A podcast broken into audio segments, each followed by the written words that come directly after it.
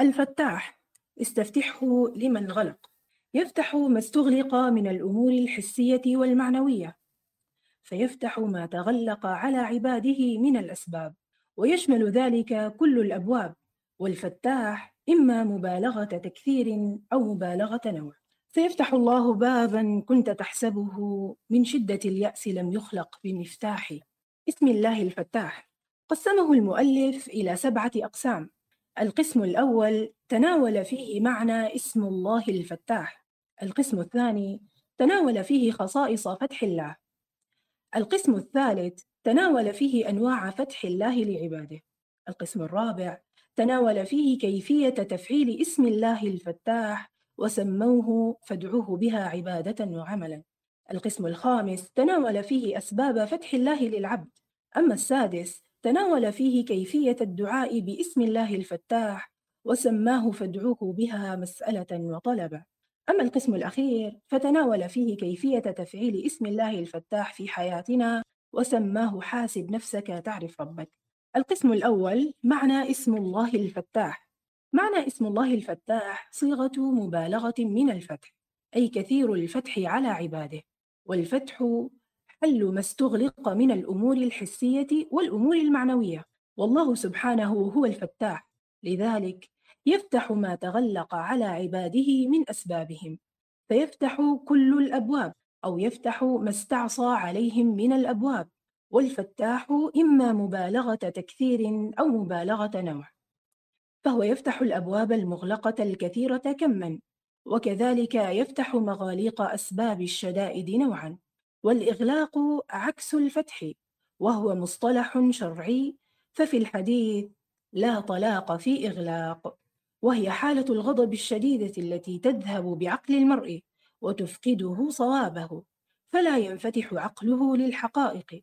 قد يكون الإغلاق في الحياة الزوجية فتنتهي بالطلاق وقد يكون الإغلاق اقتصاديا فتكون الحاجة شديدة والفقر مدقعا ووسائل الحياة منعدمة.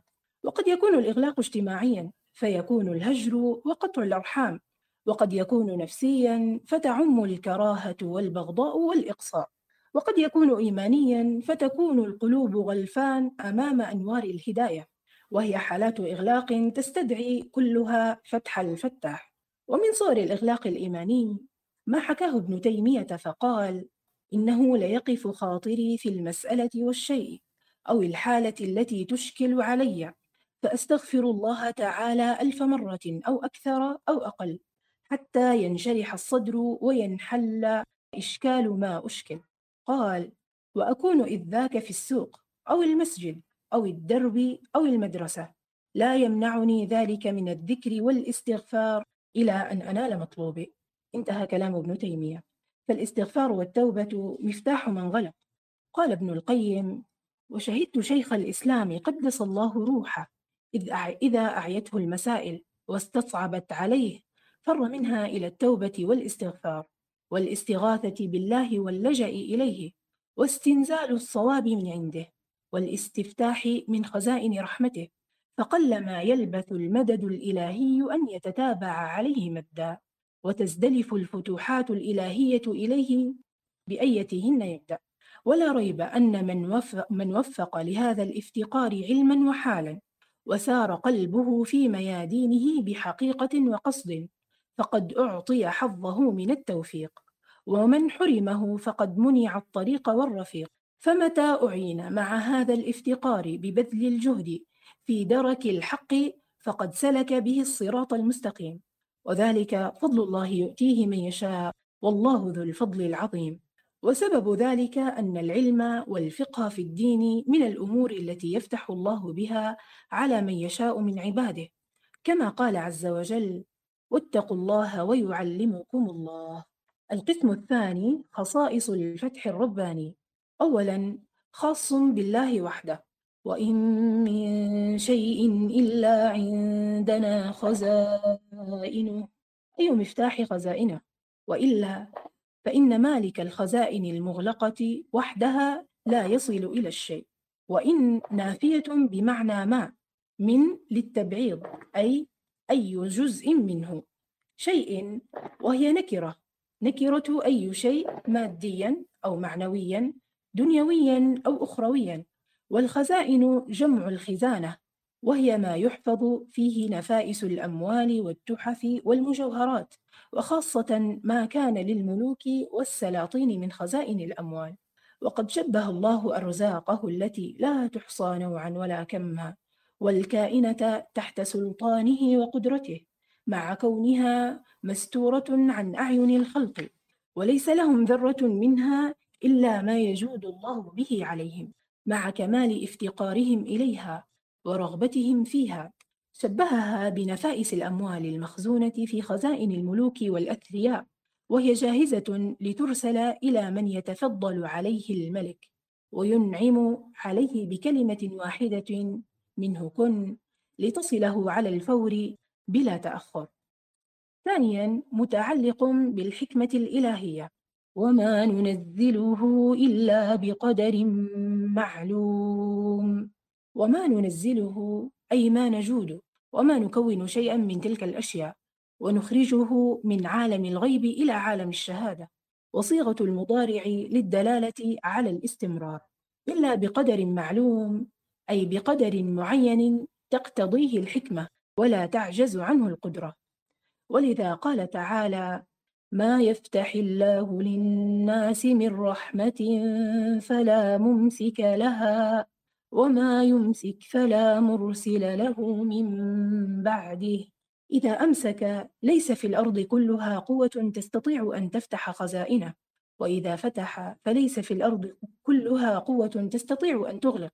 قوى الأرض مجتمعة ليس في إمكانها أن تفتح ما أغلقه الله ولا أن تغلق ما يفتحه الله. ولذا كان من جميل ما قيل يا فاتحا لي كل باب مرتج. إني لعفوك منك عني مرتجي فمن علي بما يفيد سعادتي فسعادتي طوعا متى تأمر تجي؟ ومرتجي في صدر البيت مغلق وقد ارتج الباب إذا أغلق إغلاقا وثيقا وفي آخر البيت مرتج من الرجاء. واسمع كيف أن فتح الله إذا نال عبدا رأيت العجب العجاب. روى الحافظ الحميدي صاحب ابن حزم الظاهري.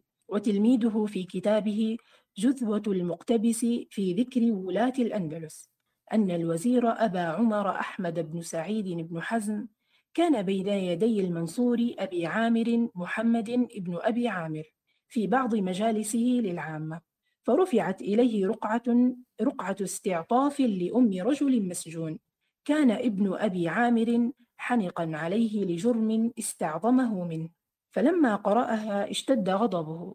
وقال ذكرتني والله به. وأخذ القلم يوقع وأراد أن يكتب يصلب فكتب يطلق. ورمى الكتاب إلى الوزير فأخذ الوزير القلم وتناول رقعة وجعل يكتب بمقتضى, بمقتضى التوقيع إلى صاحب إلى صاحب الشرط. فقال له ابن أبي عامر ما هذا الذي تكتب؟ قال بإطلاق فلان. قال فحرد غضب. وقال من أمر بهذا؟ فتناوله فناوله التوقيع. فلما رآه قال وهمت والله ليصلبن. ثم خط على ما كتب وأراد أن يكتب يصلب.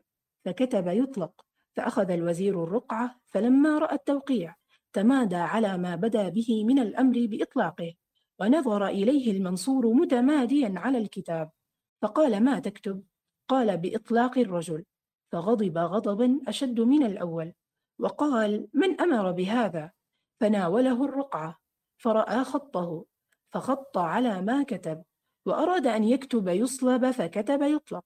فأخذ الوزير الكتاب فنظر ما وقع به ما وقع به ثم تمادى فيما كان بدأ به. فقال له ماذا تكتب؟ فقال بإطلاق الرجل. وهذا الخط وهذا, وهذا الخط ثالثا بذلك. فلما رآه المنصور أبو عامر عجب. وقال نعم يطلق على رغمي فمن أراد الله إطلاقه لا أقدر أنا على منعه. القسم الثالث أنواع فتح الله لعباده. النوع الأول الفتح أي بمعنى الحكم بين المتقاضيين. والعرب كانت تسمي القاضي الفاتح أي من يفتح مواضع الحق ويحكم بين العباد فيما هم فيه مختلفون. النوع الثاني من الفتح وهو النصر فهو يفتح على من يشاء ويذل من يشاء وقد نسب الله تعالى الفتوح إلى نفسه لينبه عباده على طلب النصر والفتح منه لا من غيره. فقال جل ثناؤه فعسى الله أن يأتي بالفتح أو أمر من عنده. الآية من سورة المائدة. فليس علينا إلا أن نجتهد ونأخذ بالأسباب أما النصر فهو من عند الله وحده. النوع الثالث من الفتح وهو تيسير كل عسير وتفريج كل كرب وحل عقدة كل شيء.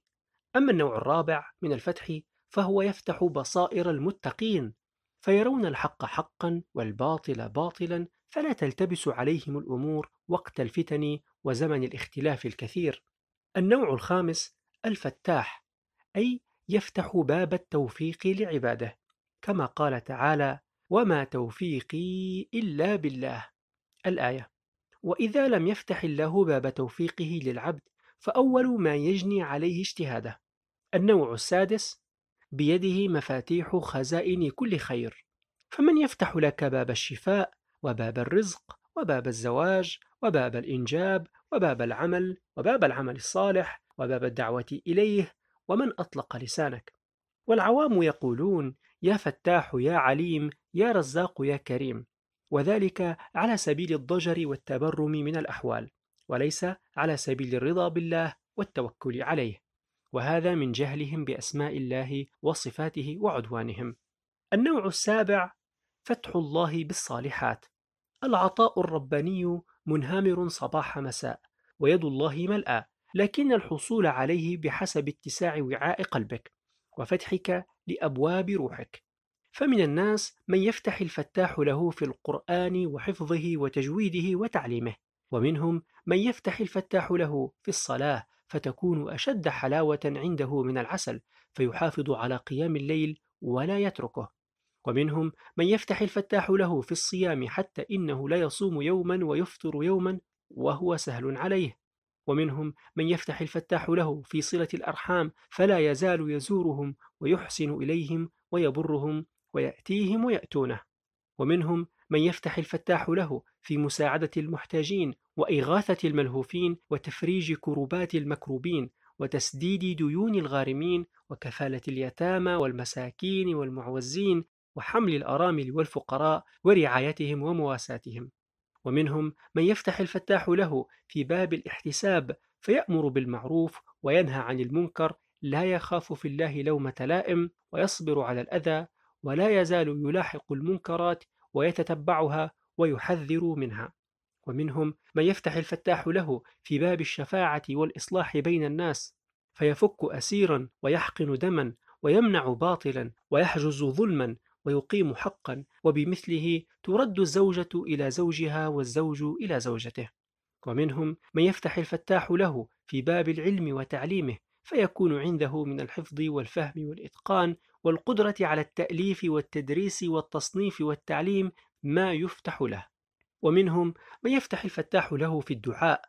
مر أبو جعفر محمد بن علي على محمد بن المنكدر وهو مغموم فسأل عن سبب غمه فقيل له الدين قد فدحه. فقال أبو جعفر أفتح له في الدعاء؟ قيل نعم. قال لقد بورك لعبد في حاجة أكثر منها من دعاء ربه كائنة ما كانت. النوع الثامن الفتح الموسمي. إن فتح الله لك باب خير فرأيت في صدرك انشراحا له وفي قلبك إقبالا عليه ورأيت تيسير أمورك فيه. فازدد منه وانتهز الفرصة. قال خالد بن معدان إذا فتح لأحدكم باب خير فليسرع إليه فإنه لا يدري متى يغلق عنه. ليس في كل ساعة وأوان تتهيأ صنائع الإحسان فإذا أمكنت فبادر إليها حذرا من تعذر الإمكان. النوع التاسع من الفتح هو الفتح السلبي وهو الاستدراج. فيفتح الله على بعض أهل المعاصي من الرزق ما يغترون به ويكون سبب هلاكهم وهذا من مكر الله بهم. كما قال سبحانه فلما نسوا ما ذكروا به فتحنا عليهم أبواب كل شيء حتى إذا فرحوا بما أوتوا أخذناهم بغتة فإذا هم مبلسون. الآية من سورة الأنعام. فتأمل معي مراحل الاستدراج الخمس. المرحلة الأولى نسوا ما ذكروا به أي أعرضوا وعصوا وأبوا وتمردوا وعاندوا. المرحلة الثانية فتحنا عليهم أبواب كل شيء وهي صورة بليغة لإقبال الدنيا عليهم من أقطارها أقطارها بجميع نعمها وبكل قوتها وإغرائها حتى ظنوا معها أن الله راض عنهم. فلماذا يعطيهم إن كان ساخطا عليهم؟ فكان هذا من أشد تلبيس إبليس. المرحلة الثالثة حتى إذا فرحوا بما أوتوا وهي مرحلة الفرح فلما أتتهم ألوان العطايا من أبواب كثيرة فرحوا فرحا أنساهم شكر النعمة ومحاسبة النفس فحان وقت المرحلة الرابعة المباغتة. أخذناهم بغتة. وفجأة انتقم الله منهم بلا مقدمات والقوم في غفلة وهو تدبير رباني بالخفاء. فكان وقعه أشد وأعظم ألما فصاروا إلى المرحلة الخامسة وهي فإذا هم مبلسون. ويسمونها إذا الفجائية والإبلاس له ثلاث معان في اللغة الحزن والحسرة واليأس. فهؤلاء المستدرجون في غاية الحزن متحسرون غاية الحسرة ويائسون من الفوز بأي خير. ومن هنا سمي إبليس لأنه يحزن الذين آمنوا ويبث اليأس من رحمة الله في قلوبهم لتصير أعمالهم عليهم حسرات. وفي الجملة الإسمية دلالة على استقرار تلك الحالة الفظيعة مع القوم. القسم الرابع فادعوه بها عبادة وعملا. أولا الدعاء باسم الفتاح. ادع ربك الفتاح أن يفتح عليك إذا انغلقت في وجهك الأسباب والأمور. اللهم افتح لي أبواب فضلك. اللهم افتح لي أبواب رزقك. اللهم افتح لي أبواب فهمك. افتح لي أبواب توفيقك. ثانيا كن مفتاحا للخير.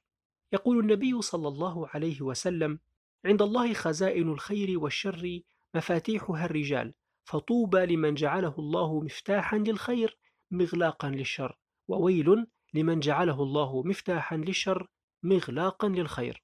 الحديث فلا يكتفي المؤمن الطموح الذي يفهم اسم الله الفتاح بالصلاح ويأبى إلا أن يعمل بالإصلاح وكذلك الفاجر طموح يأبى أن يقنع بالفساد حتى ينشغل بالإفساد. فالأول تؤزه الملائكة والثاني تؤزه الشياطين فلكل منهما صيد. الملائكة تهدي المؤمنين والشياطين تضل الغافلين. ثالثا الصبر في الدعوة على فتح القلوب. اللهم افتح بيننا وبين قومنا بالحق. قال السدي والكلبي كان المشركون حين خرجوا إلى النبي صلى الله عليه وسلم من مكة أخذوا بأستار الكعبة وقالوا اللهم انصر أعلى الجندين وأهدى الفئتين وأكرم الحزبين وأفضل الدينين ففيه نزلت إن تستفتحوا فقد جاءكم الفتح الآية أي إن تستنصروا فقد جاءكم النصر وقد دعا النبي صلى الله عليه وسلم اللهم إن تهلك هذه العصابة لا تعبد في الأرض الحديث. فاستجاب الله له ونصر جنده يوم بدر. رابعا خوف الاستدراج. وقد سبق شرحه في الفتح السلبي. وفي هذا الخوف يقول الحسن البصري من وسع الله عليه فلم يرى أنه يمكر به فلا رأي له ثم قرأ الآية. فلما نسوا ما ذكروا به. ثم قال مكر بالقوم ورب الكعبة. أعطوا حاجتهم ثم أخذوا نهاية كلام البصري. خامسا خنق العجب لأن الفتاح وحده من يفتح أبواب الخير لعباده فانسب إليه كل خير. ولذلك رأيناهم يسمون كتبهم فتح الباري فتح المنعم فتح المغيث فتح الوهاب فتح المعين فتح القدير فتح العزيز فتح المجيد فتح رب البرية الفتح الرباني. وهذه كلها أسماء كتب من كتب المسلمين ومنهم والد الإمام حسن البنا رحمه الله الذي ألف كتاب الفتح الرباني في شرح مسند الإمام أحمد بن حنبل الشيباني. القسم الخامس أسباب فتح الله للعبد. المفتاح الأول التقوى. التقوى من أعظم أسباب فتح الرب للعبد في الرزق والبركة والعلم والطمأنينة والدليل على ذلك قول الله تعالى ولو أن أهل القرى آمنوا واتقوا لفتحنا عليهم بركات من السماء والأرض. الآية من سورة الأعراف. وما بقي بعد هذه الآية كلام. فبالتقوى يأتيك الرزق ويفتح الفتاح عليك من أبوابه من تجارات وبركة في بيع وشراء وصفقات. وصدق الشاعر عليك بتقوى الله إن كنت جاهلا يأتيك بالأرزاق من حيث لا تدري. وما أحلى قول أبي الحسين الزنجاني وهو يغريك باستعمال مفتاح التقوى ويبشرك بأرباحه. من كان رأس ماله التقوى كلت الألسن عن وصف ربحه. نهاية قول الزنجاني. المفتاح الثاني الدعاء. فكم من الأبواب المغلقة فتحت بدعوة خاشعة. ولذا سن لنا النبي صلى الله عليه وسلم في بداية كل يوم أن ندعو ونقول إذا أصبح أحدكم فليقل أصبحنا وأصبح الملك لله رب العالمين. اللهم إني أسألك خير هذا اليوم فتحه ونصره ونوره وبركته وهداه وأعوذ بك من شر ما فيه وشر ما قبله وشر ما بعده. ثم إذا أمسى فليقل مثل ذلك. الحديث المفتاح الثالث صلة الرحم. قال النبي صلى الله عليه وسلم من أحب أن يبسط له في رزقه وأن ينسأ له في أثره فليصل رحمه. الحديث فصلة الرحم مفتاح لخزانتين الرزق الواسع والذكر الجميل الرائع. المفتاح الرابع الصدقة.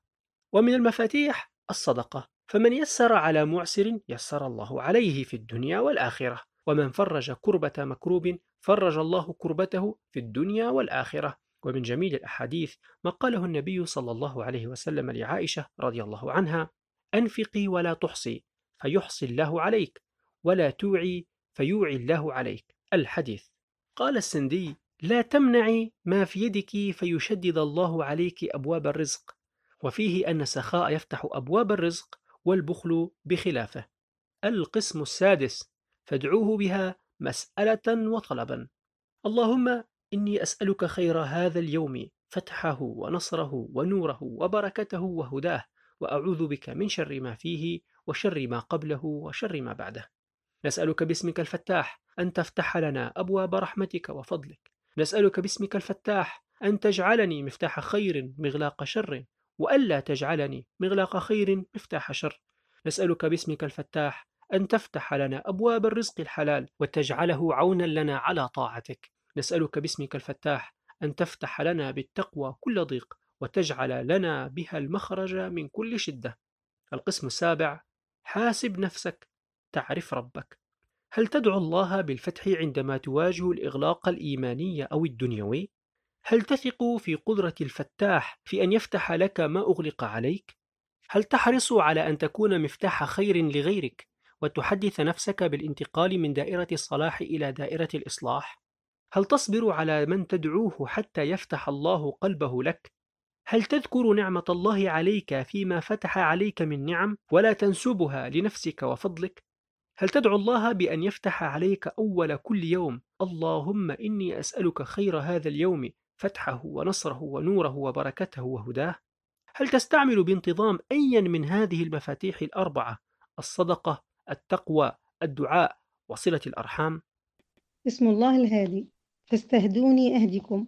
الدال والمبين لسبيل النجاة لئلا يزيغ العبد ويضل فيهلك. وبهدايته اهتدى الخلق لما يصلح حياتهم واهتدى أهل ولايته في الدنيا إلى طاعته وفي الآخرة إلى رحاب جنته. اسم الله الهادي. قسمه المؤلف إلى ستة أقسام. القسم الأول تناول فيه تعريف الهداية. القسم الثاني تناول فيه أنواع الهداية. القسم الثالث تناول فيه مفهوم الهداية الشاملة والقسم الرابع تناول فيه مفاتيح الهداية. القسم الخامس تناول فيه كيفية الدعاء بسم الله الهادي وسماه, وسماه فادعوه بها مسألة وطلبا أما القسم الأخير فتناول فيه كيفية تفعيل اسم الله الهادي في حياتنا وسماه حاسب نفسك تعرف ربك.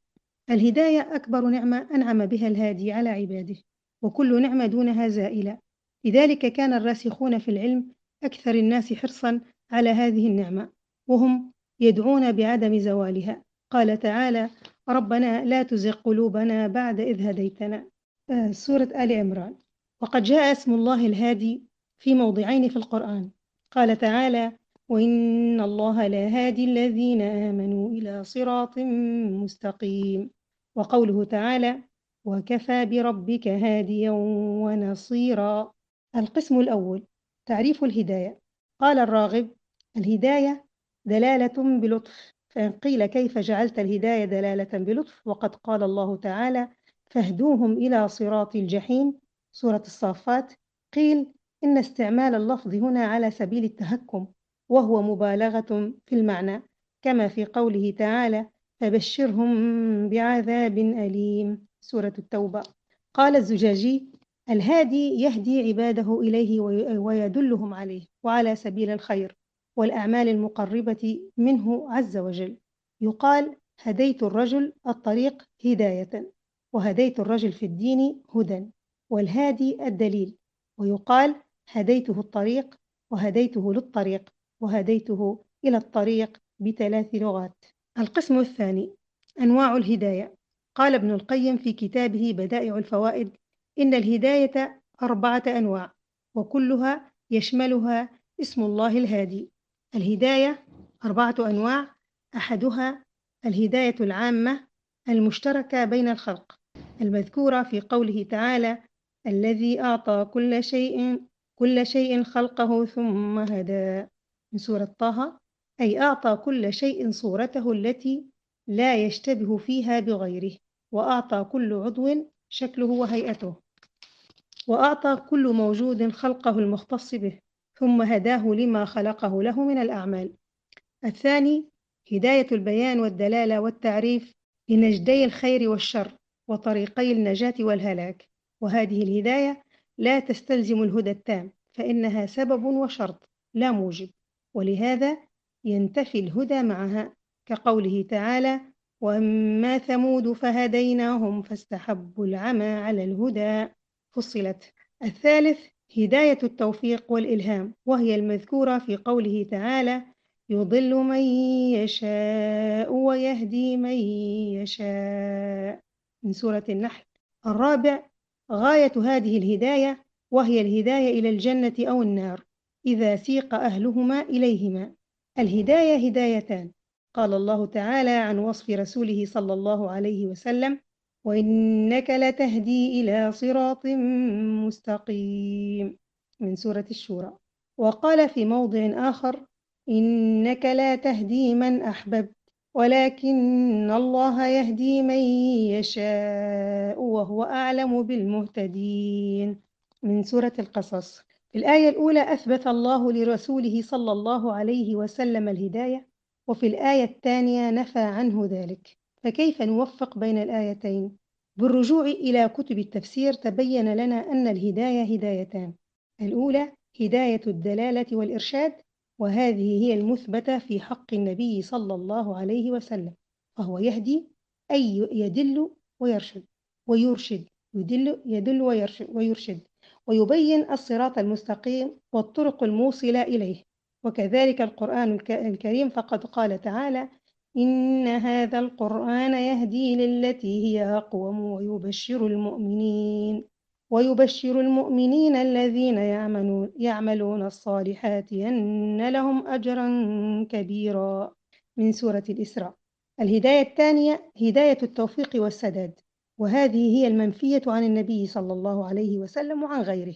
فهي خاصة بالله عز وجل فهو وحده الذي يوفق ويسدد من يستحق الهداية والصلاح. من هداه نصره. قال تعالى وكفى بربك هاديا ونصيرا. من سورة الفرقان أي أن الله تعالى سيهديك إلى الطريق الذي بمقتضاه تنتصر على هؤلاء جميعا. لما نزل قوله تعالى سيهزم الجمع ويولون الدبر. في سورة القمر قال عمر بن الخطاب رضي الله عنه أي جمع هذا؟ فتعجب كيف سنهزم, سنهزم هؤلاء ونحن عاجزون حتى عن حماية أنفسنا؟ ولا نبيت إلا في السلاح ولا نصبح إلا في السلاح.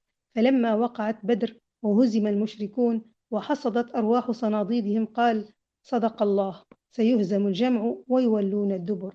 فكيف حدث هذا؟ حدث من هداية الله لرسوله صلى الله عليه وسلم لأسباب النصر. والله تبارك وتعالى ينصر بالشيء وضده. ومن لم يهده الله لأسباب النصر لم ينتصر وما النصر إلا من عند الله. القسم الثالث مفهوم الهداية الشاملة.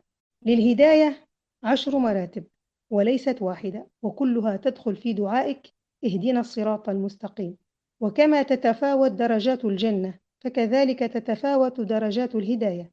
وقد جعلها ابن القيم عشر مراتب وأنا أسوقها هنا مع مثال توضيحي وهو الصلاة. وجعلت كلامي شارحا لكلام الإمام بين قوسين لمزيد الإيضاح ويمكن إسقاط هذه المراتب على أي عبادة أخرى وليس الصلاة فحسب.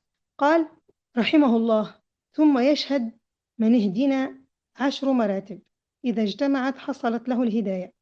المرتبة الأولى هداية العلم والبيان فيجعله عالما بالحق مدركا له ما بين القوسين يعلم فضل الصلاة وأنها فريضة. الثانية أن يقدره عليه. ما بين القوسين يقدر ببدنه على يقدر ببدنه على القيام بواجب ربه. الثالثة أن يجعله مريدا له. ما بين القوسين يرزقه الله الرغبة في أداء الصلاة وإرادتها فإن قلبه قد يكرهها ولا يطيقها لولا عون الله. الرابعة أن يجعله فاعلا له. ما بين القوسين أن يقيم الصلاة فعلا. الخامسة أن يثبته على ذلك ويستمر به عليه ما بين القوسين فكثير من الناس يصلي ثم ينقطع ولا يواظب وهي آفة كثير وهي آفة كثيرين.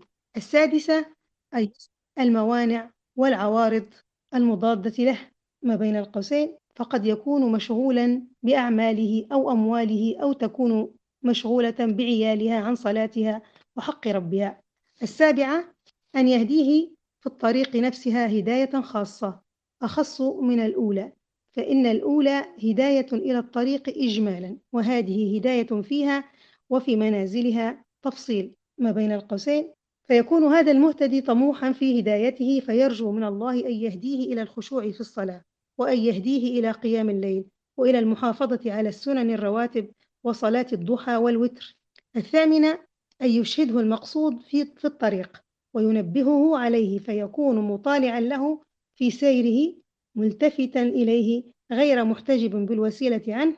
ما بين القوسين أن يرى في الصلاة صلة بالخالق وغرضها بلوغ رضاه رضاه فليس الغرض القيام بمظاهر الصلاة فحسب بل بلوغ مقاصدها ورب مصل وصلاته تدعو عليه وكم من داع دعاؤه مردود عليه. التاسعة أن يشهده فقره وضرورته إلى هذه الهداية فوق كل ضرورة. وما بين القوسين يقول الكاتب فلولا الله ما اهتدى ولا ركع ركعة ولا سجد. وهذه الهداية أهم إليه من طعامه وشرابه فبدونها حسرة وكبد في عذاب الأبد. العاشرة أن يشهده الطريقين المنحرفين عن طريقها وهما طريق أهل الغضب الذين عدلوا عدلوا عن اتباع الحق قصدا وعنادا وطريق أهل الضلال الذين عدلوا عنها جهلا وضلالا. ثم يشهد جمع الصراط المستقيم في طريق واحد عليه جميع أنبياء الله ورسله وأتباعهم من الصديقين والشهداء والصالحين. ما بين القوسين وأعظم ما يعرفه هذه الهداية أن يعرف مثال من انحرف عنها من المغضوب عليهم والضالين ومثال الذين أنعم الله عليهم بها فيعلم أن ثمرة صلاته المرجوة هي النجاة من غضب الله عليه والضلال وأن يرزقه نعمة الهداية التي رزقها الأنبياء والصالحين. فهو فهذا هو الجمع الذي عليه رسل الله وأتباعهم. فمن حصل له هذا الجمع فقد هدي الصراط المستقيم. القسم الرابع مفاتيح الهداية. إن الهداية هدايتان قال تعالى والذين اهتدوا زادهم هدى. من سورة محمد هداهم أولا فاهتدوا فزادهم هدى ثانيا كما أن توبة الله كذلك نوعان توبة إذن وتوفيق وتوبة قبول وإمداد. فتاب الله عليهم أولا أي أذن لهم في التوبة وحببهم فيها وحببهم فيها ثم قبلها منهم وأعانهم عليها. ولعل هذا من أسرار اسم اسم الأول والآخر اسمي الأول والآخر. فما هي المفاتيح التي تفتح خزائن الهداية للعبد فينعم بها والجواب مفاتيح الهداية كثيرة وكل من ضل الطريق واشتكى من الغواية فعليه اليوم أن يتعرف على هذه المفاتيح ويستعملها بدلا من أن يشكو حظه العاثر أو يتعلل بأقدار الله في حرمانه من الهدى ومن هذه المفاتيح المجاهدة فما الدليل عليه؟ قال تعالى والذين جاهدوا فينا لنهدينهم سبلنا. قال أبو حامد الغزالي فالمجاهدة مفتاح الهداية لا مفتاح لها سواها. والمجاهدة هي الصبر هي الصبر على الطاعات مهما كانت العقبات وغابت المحفزات والمعينات والبعد عن المحرمات مهما كثرت الإغراءات والشهوات. إن الهداية ولادة من جاء ومن جاهد نفسه في حفظ أوامر الله وحدوده حفظه الله تعالى في بدنه وماله وأهله والأهم من كل ذلك حفظه في دينه وسلم وسلمه من الزيغ والضلال. والذين اهتدوا زادهم هدى وآتاهم تقواهم وأعلى المجاهدة جهاد العدو. ولذلك فأعظم الناس هداية هم المجاهدون والمرابطون على الثغور. وهذا ما استنبطه شيخ الإسلام سفيان بن عيينة فقال لعبد الله بن المبارك إذا رأيت الناس قد اختلفوا فعليك بالمجاهدين وأهل الثغور فإن الله تعالى يقول والذين جاهدوا فينا لنهدينهم. المفتاح الثاني التقوى. وقد صرح القرآن بأن التقوى مفتاح عظيم من مفاتيح الهداية ففي صدر المصحف وفي سورة البقرة وصف الله كتابه بأنه هدى للمتقين. فلا تتعجب بعد اليوم من غياب الهداية عمن غابت عنه, عنه التقوى وأشفق على الفاسقين الذين صنعوا أقفالا شديدة الإحكام على قلوبهم بفسقهم وطول بعدهم عن الله وغيابهم.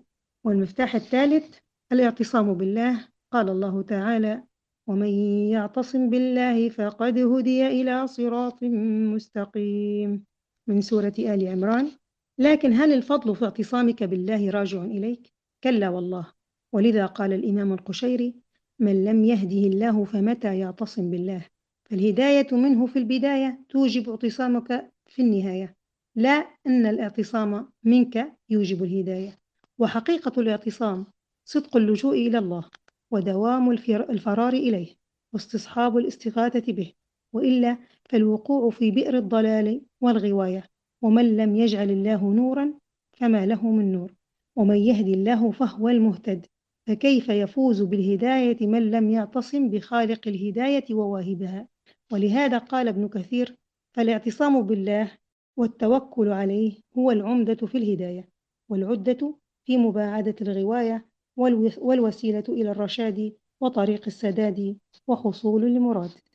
رابعا التخلي عن موانع الهداية الكفر والظلم والفسق والكذب من أهم موانع الهداية. وهي أقفال يغلق بها الشيطان بوابة القلب فيحرمه من الأنوار ويرميه في ظلمات الغواية. لكن هل منع الله سبحانه وتعالى معونة الهداية عن هؤلاء أولا؟ أم أنهم ارتكبوا من موجبات الضلال ما جعلهم لا يستحقون هداية الله؟ إن أشد العقوبات الإلهية على الإطلاق حرمان الهداية وليس حرمان الرزق المادي ولا المتاع الدنيوي. ومن أخطر أنواع الحرمان تزيين الحق باطلا والباطل حقا ويكون هذا عقوبة من الرب على معصية العبد. أو كما قال ابن القيم فتزيينه سبحانه للعبد عمله السيء عقوبة منه له على إعراضه عن توحيده وعبوديته وإيثار سيء العمل على حسنه. فإنه لا بد أن يعرفه سبحانه السيء من الحسن فإذا آثر القبيح واختاره وأحبه ورضيه لنفسه زينه سبحانه له وأعماه عن, رؤية قبحه بعد أن رآه قبيحا. وكل ظالم وفاجر وفاسق لا بد أن يريه الله تعالى ظلمه وفجوره وفسقه قبحا. فإذا تمادى عليه ارتفعت رؤية قبحه من قلبه. فلربما رآه حسنا عقوبة له فإنه إنما يكشف له عن قبحه بالنور الذي في قلبه وهو حجة الله عليه. فإذا تمادى في غيه وظلمه ذهب, ذهب ذلك النور فلم يرى قبحه في ظلمات الجهل والفسوق والظلم. انتهى قوله رحمه الله. ومن موانع الهداية واحد الكفر. قال الله تعالى والله لا يهدي القوم الكافرين وللآية تأويلان. الأول لا يعينهم على بلوغ غرضهم الثاني لا يهديهم إلى الجنة. اثنان الظلم. وهو من أكبر موانع الهداية. وفي القرآن ست آيات ختمها الله بقوله بسم الله الرحمن الرحيم. والله لا يهدي القوم الظالمين. وأربع آيات ختمها بقوله إن الله لا يهدي القوم الظالمين. فعشر آيات في كتاب الله تقرر عقوبة حرمان الهداية للظالم على ظلمه. فالله لا يهدي الظالمين للتوبة والرجوع إلى الإيمان بل يذرهم في طغيانهم يعمهون حتى يأخذهم بعذاب أليم. ولذا قلما تجد ظالما قد تاب أو رد المظالم لأهلها وأناب. وهذا والله من شؤم الظلم على صاحبه وأشد عقوباته عليه. القصاص طريق السلامة. قال ابن الجوزي وكان يقرأ عنده الوزير بن هبيرة الحديث في كل يوم بعد العصر فحضر فقيه مالكي فذكرت مسألة فخالف فيها ذلك الفقيه فاتفق الوزير وجميع العلماء على شيء وذلك الفقيه يخالف. فبدر من الوزير أن قال أحمار أنت؟ أما ترى الكل يخالفونك وأنت مصر؟ فلما كان في اليوم الثاني قال الوزير للجماعة جرى مني بالأمس ما لا يليق بالأدب حتى قلت له تلك الكلمة فليقل لي كما قلت له فما أنا إلا كأحدكم.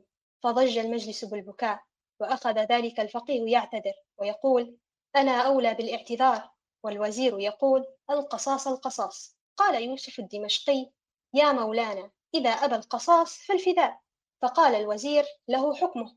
فقال الرجل نعمك علي كثيرة فأي حكم بقى لي قال لابد. قال علي بقية دين مئة دينار. فقال يعطى مئة دينار لإبراء ذمته ومئة لإبراء ذمتي. فأحضرت في الحال. فلما أخذها قال الوزير عفى الله عنك وعني وغفر لك ولي. ومن موانع الهداية ثلاثة الفسق حين تجد ضالا لا يهتدي رغم سطوع شمس الحقيقة بين يديه وتتابع البراهين والدلائل عليه. فاعلم أن الفسق قد ملأ ما بين جنبيه.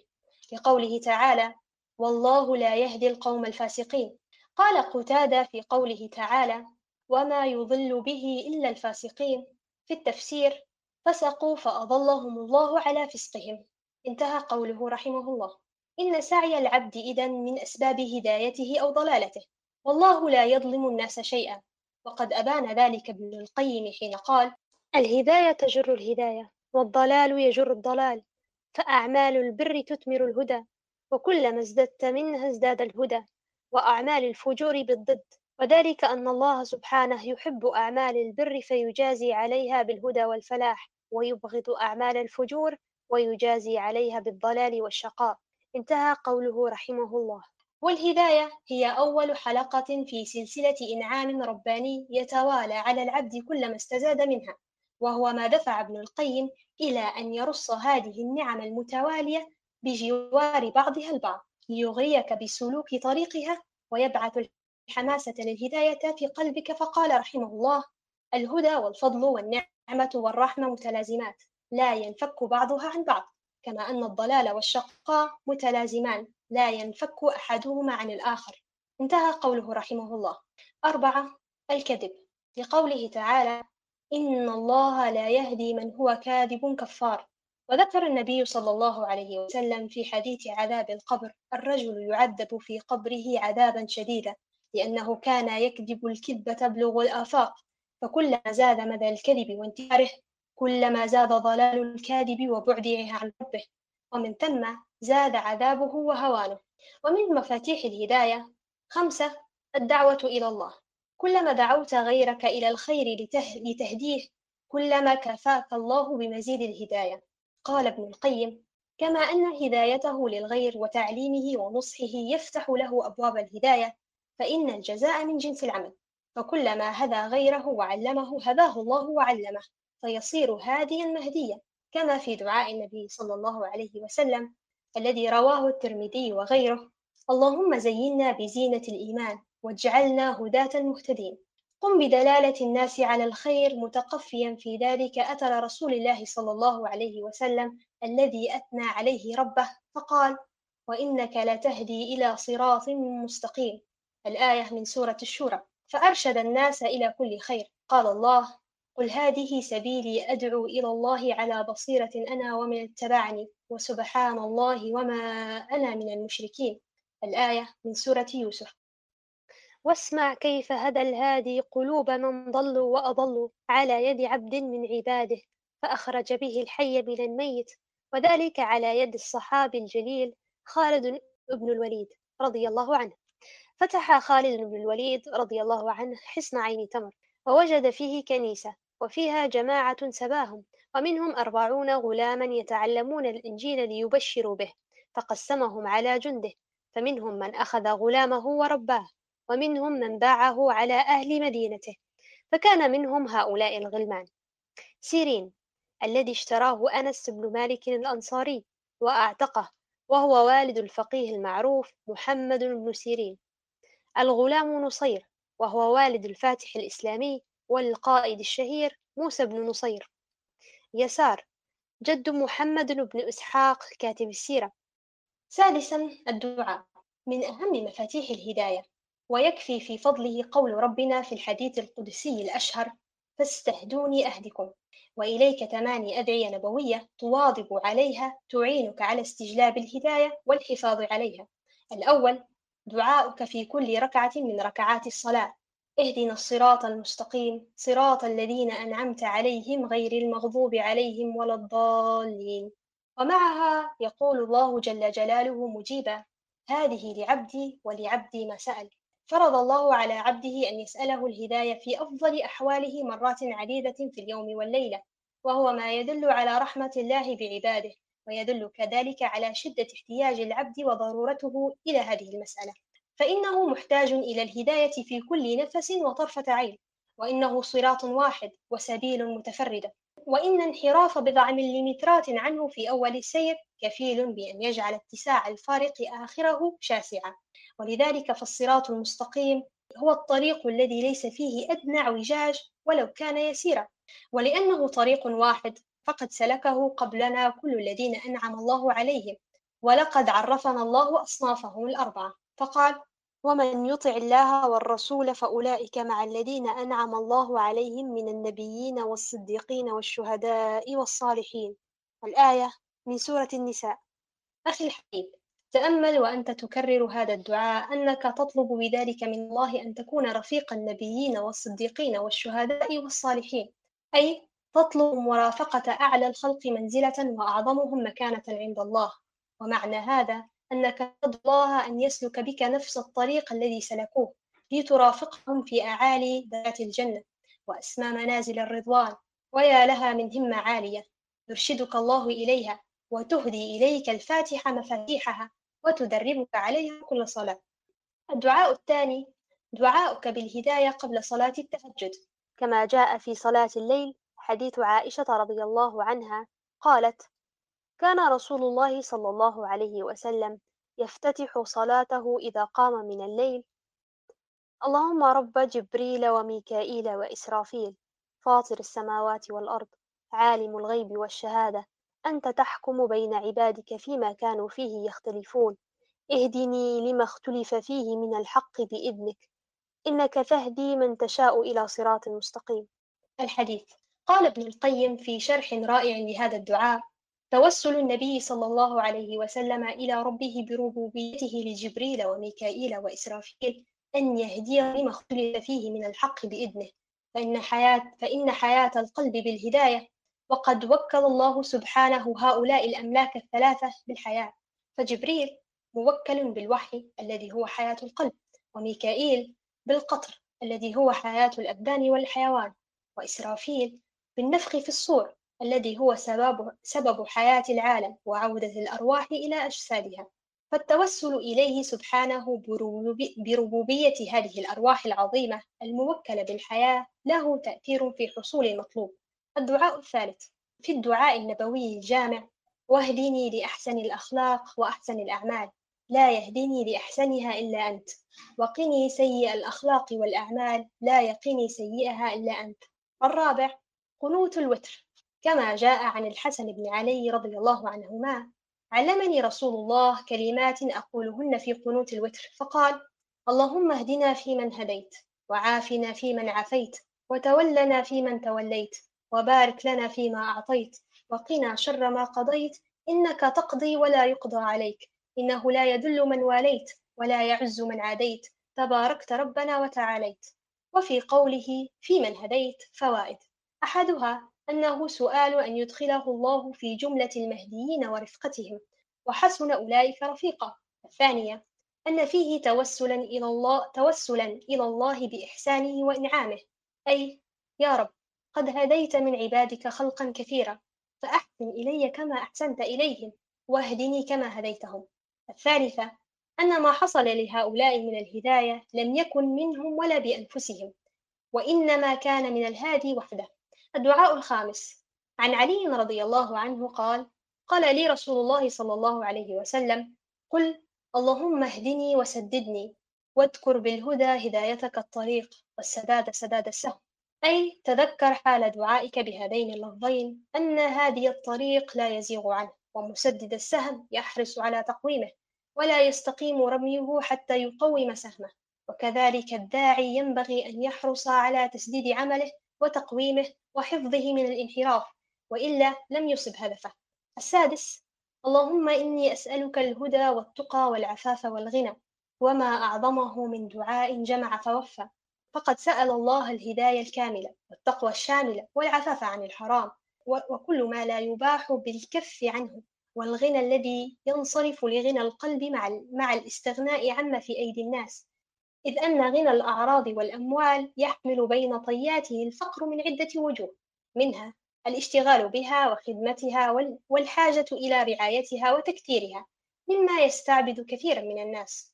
الدعاء السابع اللهم ثبتني واجعلني هاديا مهديا وهو دعاء مقتبس من دعاء النبي صلى الله عليه وسلم لجرير بن عبد الله رضي الله عنه ويفتح باب الهداية من ضيق النفس إلى سعة الغير. ومن, ومن الصلاح إلى الإصلاح ومن الأثرة إلى الإيثار. الدعاء الثامن كان من دعائه عليه الصلاة والسلام اللهم لك أسلمت وبك آمنت وعليك توكلت وإليك أنبت وبك خاصمت أعوذ بعزتك لا إله إلا أنت أن تضلني أنت الحي الذي لا يموت والجن والإنس يموتون. هذا دعاء الرسول صلى الله عليه وسلم وهو الهادي المهدي المعصوم من الضلالة. فكيف بنا نحن الضعفاء المعرضون لفتن, لفتن الشبهات والشهوات؟ والله إن حاجتنا لطلب الهداية من مالكها سبحانه أشد من حاجتنا آلاف المرات إلى الطعام والشراب ولكن كثيرا من الناس في سبات وغفلات. إلهي أجرنا من عظيم ذنوبنا ولا تخزنا وانظر إلينا برحمة. وخذ بنواصينا إليك وهب لنا يقينا يقينا كل شك وريبة. إلهي اهدنا فيمن هديت وخذ بنا إلى الحق نهجا في سواء الطريقة. وكن شغلنا عن كل شغل وهمنا وبغيتنا عن كل هم وبغية. وصلي صلاة لا تناهي على الذي جعلت به مسك الختام النبوة. القسم الخامس تدعوه بها مسألة وطلبا. اللهم إني أسألك خير هذا اليوم فتحه ونصره ونوره وبركته وهداه. وأعوذ بك من شر ما فيه وشر ما قبله وشر ما بعده. واهدني لأحسن الأخلاق وأحسن الأعمال. لا يهدني لأحسنها إلا أنت. وقني سيء الأخلاق والأعمال. لا يقني سيئها إلا أنت. اللهم اهدنا فيمن هديت وعافنا فيمن عافيت وتولنا فيمن توليت وبارك لنا فيما أعطيت وقنا شر ما قضيت. إنك تقضي ولا يقضى عليك. إنه لا يذل من واليت ولا يعز من عاديت. تباركت ربنا وتعاليت. اللهم اهدني وسددني. اللهم إني أسألك الهدى والتقى والعفاف والغنى. اللهم ثبتني واجعلني هاديا مهديا. أسألك باسمك الهادي. سيرنا على صراطك ولا تجعلنا نحيد عن مرضاتك. أسألك باسمك الهادي. خذنا منا وتولى أمرنا عنا. واقطع ما يقطعنا عنك ولا تفتنا. أسألك باسمك الهادي. تولنا ولا تولي علينا غيرنا فيهلكنا. القسم السادس حاسب نفسك تعرف ربك. كم مرة تدعو بالهداية كل يوم؟ هل تمتنع عن صوارف الهداية كالفسق والظلم والكذب مخافة الضلال؟ هل تدعو من ضل الطريق وتأخذ بيده؟ إن كنت مهتديا فهل تقصد بدعائك الثبات على الطريق؟ هل تجاهد نفسك في فعل الطاعات خاصة في الخلوات وعند قلة الأعوان التماسا لهداية الله؟ هل تحافظ على الأدعية الثمانية المأثورة الخاصة بالهداية؟